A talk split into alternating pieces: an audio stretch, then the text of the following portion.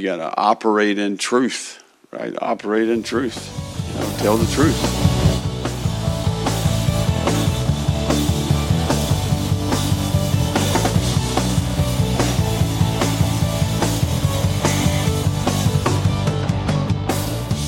Hello, everybody, and welcome to the Gator Truth Florida Football Podcast. Happy Thanksgiving. That's the day that this is being released as we look towards the Black Friday game of the Florida Gators at the Florida State Seminoles. This episode is going to be a little bit different. Typically, I'd sit here and I'd tell you, here's what the stats are for each team. Here's what the keys to the game are for each team. And I'm still going to do a little bit of that. However, this is a completely different type of game, not just because it's a rivalry game, but also because it's a game where we're going to be missing many of our top players. If you have not seen the depth chart as of the time you're listening to this, Florida is missing arguably five of its top wide receivers, with the lone exception being Ricky Pearsall, who is questionable. We do have Caleb Douglas, who will be playing, and we do have Dejon Reynolds, who had a phenomenal game in Nashville. So at least we have some guys with some game experience who will be participating in this game in Tallahassee. With that said, I'm also curious about how FSU handles the run. Will they sell out against the run like Vandy did against us and force us to beat them with the pass?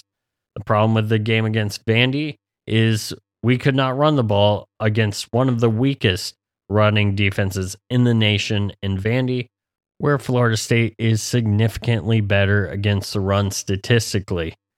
With that said, this is also a rivalry game, so sometimes weird things happen, and I will cover that later on. With that said, let's get to some keys to the game. The first key to the game for the Gators offense, if they hope to pull the upset, is to establish the run. I feel like I say establishing the run every week, but that's because it is what it is. It is critical to this team that we establish the run. And perhaps the biggest person to look at for this is Montrell Johnson. In our five losses, if you take away one long run he's broken, he's averaged less than 3 yards per carry in those games outside of that one long run, which we've talked about this during the season, is if he's breaking one long run, great, love it. But if he's got 10, 11 more carries and he's averaging less than 3 yards per carry, then he's really not being effective. I'd rather see more consistent, more 4, 5, 6 yard plays, if that's 4, 5, 6 plays, than one play for 40 yards and now he's running 10 more times for 2 or 3 yards per carry. We talked about against Vanderbilt, he averaged like under 2 yards per carry outside of his long run of 15, which of course we talked about that being nullified because Egwuekwe taking out a pile after the play was over and getting a 15-yard penalty. So key number one, establish the run, especially Montrell Johnson as he goes. So this offense has gone, and I've looked at the numbers from the five losses, and really he is the indicator for whether we win or lose the game. I'm not meaning to say that he's the reason we lost. Obviously, a lot of it goes into his O-line, and also when he's on and does really well, those are the games that we tend to win. But looking at our five losses, here are the numbers. In UK, or the Kentucky game, if you take away his longest run of 40 yards, he was 6 other carries for 22 yards. That's 3.6 yards per carry. That is going to be the best of this list. Granted, again, I would love to see a 40-yard run. However, if we have 6 more plays where we're not averaging 4 yards per play, that's almost as if we had 6 wasted plays. And I would say that for any back, it's not a thing against Johnson. Again, when he's on, we are doing well. So basically, if he's up, we're up. If he's down, we're down. Just looking at numbers, this was an indicator that stuck out while looking for the game. Looking at his total carries, without even subtracting one against Tennessee, he had 8 carries for 18 yards. That is 2.25 yards per carry. Against LSU, if you take away his long run, which was a touchdown, very great play, He ended up with 12 more carries for 18 yards. That's 1.5 yards per carry. Again, like I said, after the LSU game, if you have 12 plays averaging 1.5 yards per play, those look like 12 wasted plays. And again, nothing against Montrell. I need to keep saying this. It's just, here's an indicator of what we've seen. And Montrell also includes, is our line blocking well? Are they picking up their assignments? Are they missing assignments? All of that. For Georgia, Montrell Johnson, his total carries, 11 carries, 24 yards. That's 2.1 yards per carry. And the Vandy game, his total, if I don't even subtract the 15-yard run that was nullified, his total, 11 carries for 32 yards. That's 2.9 yards per carry. Obviously, if we can get him in the 4 to 5 yard range on carries, if he's got 11, 12 carries, we're not having to, where if we don't just say, okay, well, he broke one longer one and then was 1.5 per carry afterwards, like LSU. If we can get him averaging steady 4.5, even without a broken long one, that will help this team a lot more than if he just breaks like an 80 yarder and then has 20 more carries that average 1 yard per carry. So that was just an interesting stat as I was looking through things, since I have tracked a little bit of this throughout the season, that I'd say establishing the run, particularly with Montrell Johnson, is a great bellwether for how our team has produced throughout the season as far as wins and losses. Moving to key number two. Key number two is we need to hit the receivers. Anthony Richardson, especially with receivers out, needs to have his best ball placement day. That is something I thought he would be much better at going into the season. He's not been quite as good as I'd hoped. He's been somewhat poor at times with his ball placement, but with having so few receivers available, such that we have walk-ons on the two deep, we do need to hit the receivers when they're there. So definitely a key for us, especially with so much out and FSU probably keying in on the run game.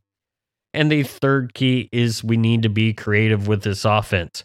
We can't be stubborn and be running the ball out of 12 formation on first and second down every time we're in the red zone. There's a reason why we're near dead last in the red zone. It's because it's somewhat predictable. It's also, we don't run as well out of 12 personnel. This week, I know that there may be some concern about it because of our injury situation, and I understand, but there are ways we can get creative, or even if we're not creative, maybe try and force more AR runs like that power run to the right that has been successful for us all year, but we've only really seen a few times, mostly in the Tennessee game and then for a touchdown the South Carolina game. Let's see some of that. Let's see some creativity, some reverse. It's, as if you've ever watched the movie The Waterboy, it's the last game of the season. Can't hold anything back. In a game like this where you have so many injuries, have fun with it. You're probably expected to lose anyways, so might as well have some fun. Go out with a flash.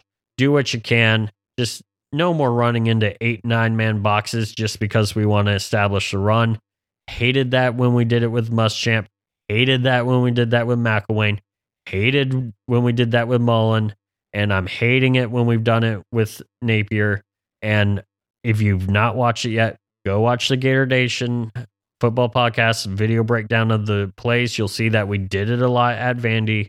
It is something that we do, and we've got to get creative, got to get out of that, even if it's just for the last game because of the circumstances that we find ourselves in. We've got to find ways to get our playmakers the ball. We've got to find ways to maybe get AR into space outside of rolling them out to the right, which every team top to bottom has been able to cover us on throughout the season. Let's try something new. Let's try a rollout to the left. I know that may or may not be AR's strength, but even if that gets him into space because they expect to roll out to the right and now he's able to get an edge and make a play, let's try it. Let's try something new. Let's get creative, because at this point, we really don't have much to lose. Because when we've been losing and allowing 30 plus points in each loss, then we do need to get creative. We need to find ways to put multiple scores on because our defense has been weak. And that's why when I talk about things like getting creative and also the running game and how Montrell Johnson is the indicator for winning or losing, it's because we have to score so many. It wouldn't matter if we had one big run and we only had to score like 21, 28 to win and make a lot more than if we've got to score 35, 40 points as we've seen when we've lost these games. Now, looking at the keys for the defense. Defense has not been strong for the most part throughout the year. Last week, after rewatching it, they weren't quite as bad as I thought. Obviously, though, they did several dumb things that allowed first downs, and not just like things on the air, but through penalties. We need to get those cleaned up, and we might have a decent shot at least slowing down Florida State. Maybe not stopping their offense. It is one of the better offenses in the nation statistically, but if we can slow it down, maybe force a few turnovers, and we force at least one turnover in every game this season, we may find ourselves with a shot. So first key to the game that I have is get pressure with four. If we can get pressure with four, then that may force Jordan Travis into some bad throws. And if we can force bad throws, there's a chance we can get those turnovers.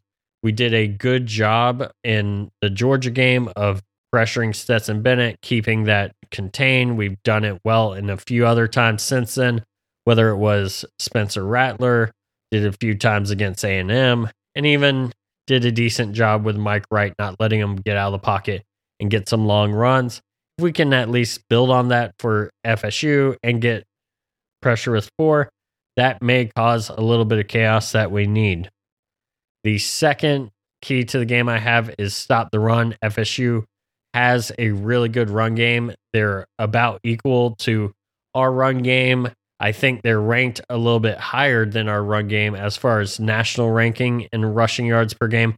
However, I don't think they face some of the quality defenses that we've faced, such as Georgia being a big one. When you don't face those top-end defenses, and also Kentucky, then it's going to allow you, when you face a lot of the less talented teams, like a lot of the teams in the ACC or Louisiana this year, to really build up your rushing totals. Now, that's not to say they have not faced like a Clemson, which is pretty good, but they also haven't faced top defenses like Georgia or even LSU. Once LSU started to figure some things out, started to really utilize Harold Perkins a lot more, because Harold Perkins, his utilization increased throughout the season, as well as the quality of that LSU defense. So I don't think it's quite fair to say FSU in week one or LSU in week one is the equivalent of what they were when we played LSU, or even what FSU that we're playing now is, as both of those teams have improved throughout the season. But with that said, I think this is a big thing we need to do, is stop the run.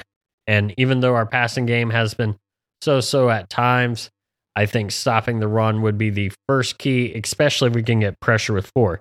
Because if we can get pressure with four and stop the run game, that's going to allow us to drop seven back, have some zone, have some man, maybe blitz once in a while, and just do some things that will throw this Florida State offense off. One thing we can't do is let Jordan Travis have all day rushing four, because then if we have to commit to rushing 5-6 men, then it's not going to work out well for our defense. The final key to this is, for our defense, is about the same as the final key that I had for the offense, which is both be creative, but also be aggressive.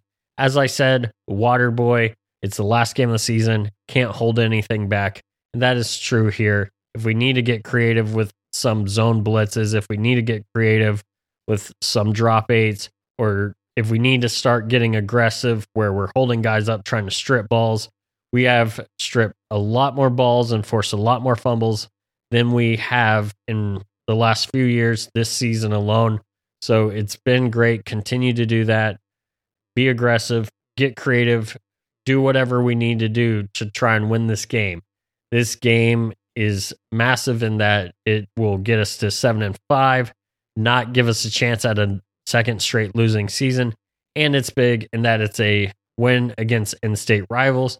It's big for momentum for the program, especially as we're trying to flip Florida State recruits, some of their linemen. And I don't mean just, hey, they're linemen, and saying it's a matter of if whoever wins this game is who they're going to commit to. That's not what I'm saying. What I am saying, though, is that for the momentum aspect, after we just had our line pushed around by Vandy's defensive line last week, if Florida State pushes around our offensive line, meanwhile, if they dominate at the same time, our defensive line with their offensive line, that's a heck of a sales pitch that Atkins, their offensive line coach, can be giving to the kids. Stay with us. See, look at our guys. They've improved. They were able to push Florida around. Meanwhile, look at Florida's offensive line. They were getting pushed around by our defense. So who do you want to play for? Me, one offensive line coach who's able to push them around, or them who has two offensive line coaches with a first-team All-American potential guy, and they can't move our line around. They got pushed around by Vandy. What do you want? And I don't say that to be negative, but I do say that this is a big game for that. So if we can get some momentum on both lines of scrimmage, get creative, get that pressure with four guys, stop that running game, that's going to be big, especially with Ventrell Miller out for the first half due to that targeting in the second half against Vanderbilt. To recap, the keys to the game, first off on offense, is establish the run. As I've talked about now ad nauseum, if we can establish it with Montrell Johnson, when he does well beyond just one run in the game, Florida wins. If he has only one big run or no big runs in the game, Florida loses.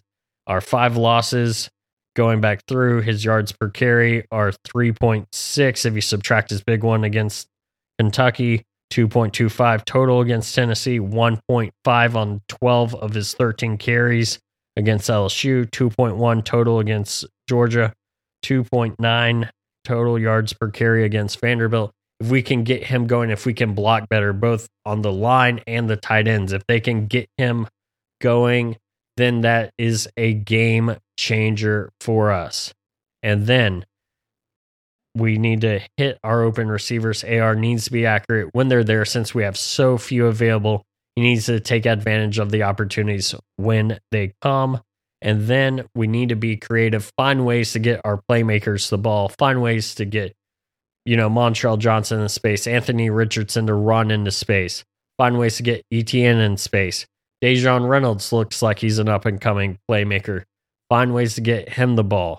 Also, see maybe if we can get Xanders or Odom involved. They've done some good things this year. Let's find ways to be creative and move the ball and get some points on the board in Tallahassee. On defense, get pressure with 4. 2, stop the run. Because if you're getting pressure at 4 and you're stopping the run, that bodes well for our defense. If we can't get pressure, can't stop the run, it's going to be a long night. And then to do so, be creative, be aggressive.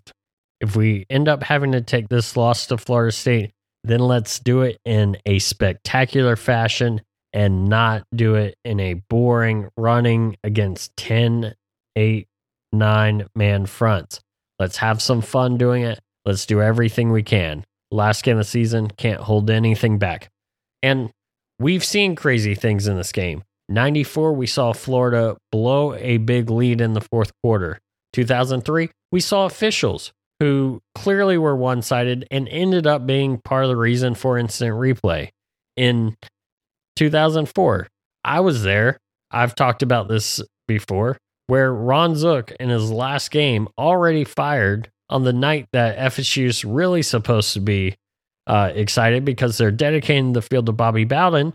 We have Ron Zook being carried off the field, and it's a memorable game for the Gators. And that's why if you have the chance to go to Tallahassee to support the team, do it. You never know what's going to happen. This is college football.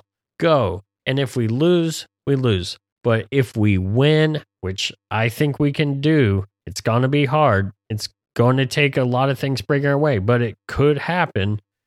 Then it's going to be one of the most memorable nights in the last decade, at least, of Gator football, and that we've overcome so much to beat Florida State and be a part of that. And again, if we lose, we're expecting to lose, but if we win, it's awesome.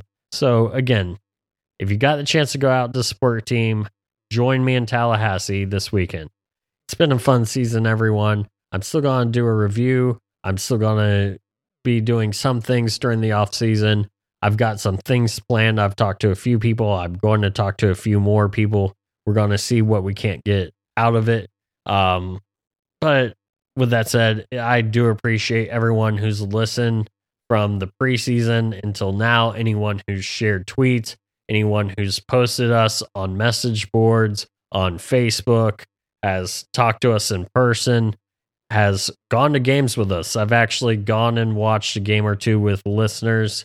Definitely been a fun time, been a fun season. Always great to be a Florida Gator. Let's hope that this is the last time we are looking at ourselves as underdogs against Florida State during the Billy Napier era. If we somehow lose to all of our rivals, let this be the last time that we are ever 500 or under against our rivals. It's this first season. As I've said, let's be patient. Let's give it till season 2 before we start making judgments. Doesn't mean we can't call things out when we see it, like running against 8-9 man boxes, like losing to Vanderbilt. But it does mean sometimes let's take those hits and then see what comes after them. Maybe we see a big spike like we see from all quality coaches in year 2, or we see coaching turnover that we see in like the Dabo situation, or we don't. And we'll be able to tell that at the end of next year. But with that said, for this year, it's not always been the best results, but it has been a fun year, at least talking with many of y'all, interacting on Twitter, message boards, in person. Been a good time. Thank you, everyone, for it. I do appreciate all of that. And with that, there's only one thing left to say, and that's thank you all for listening. And as always, go Gators.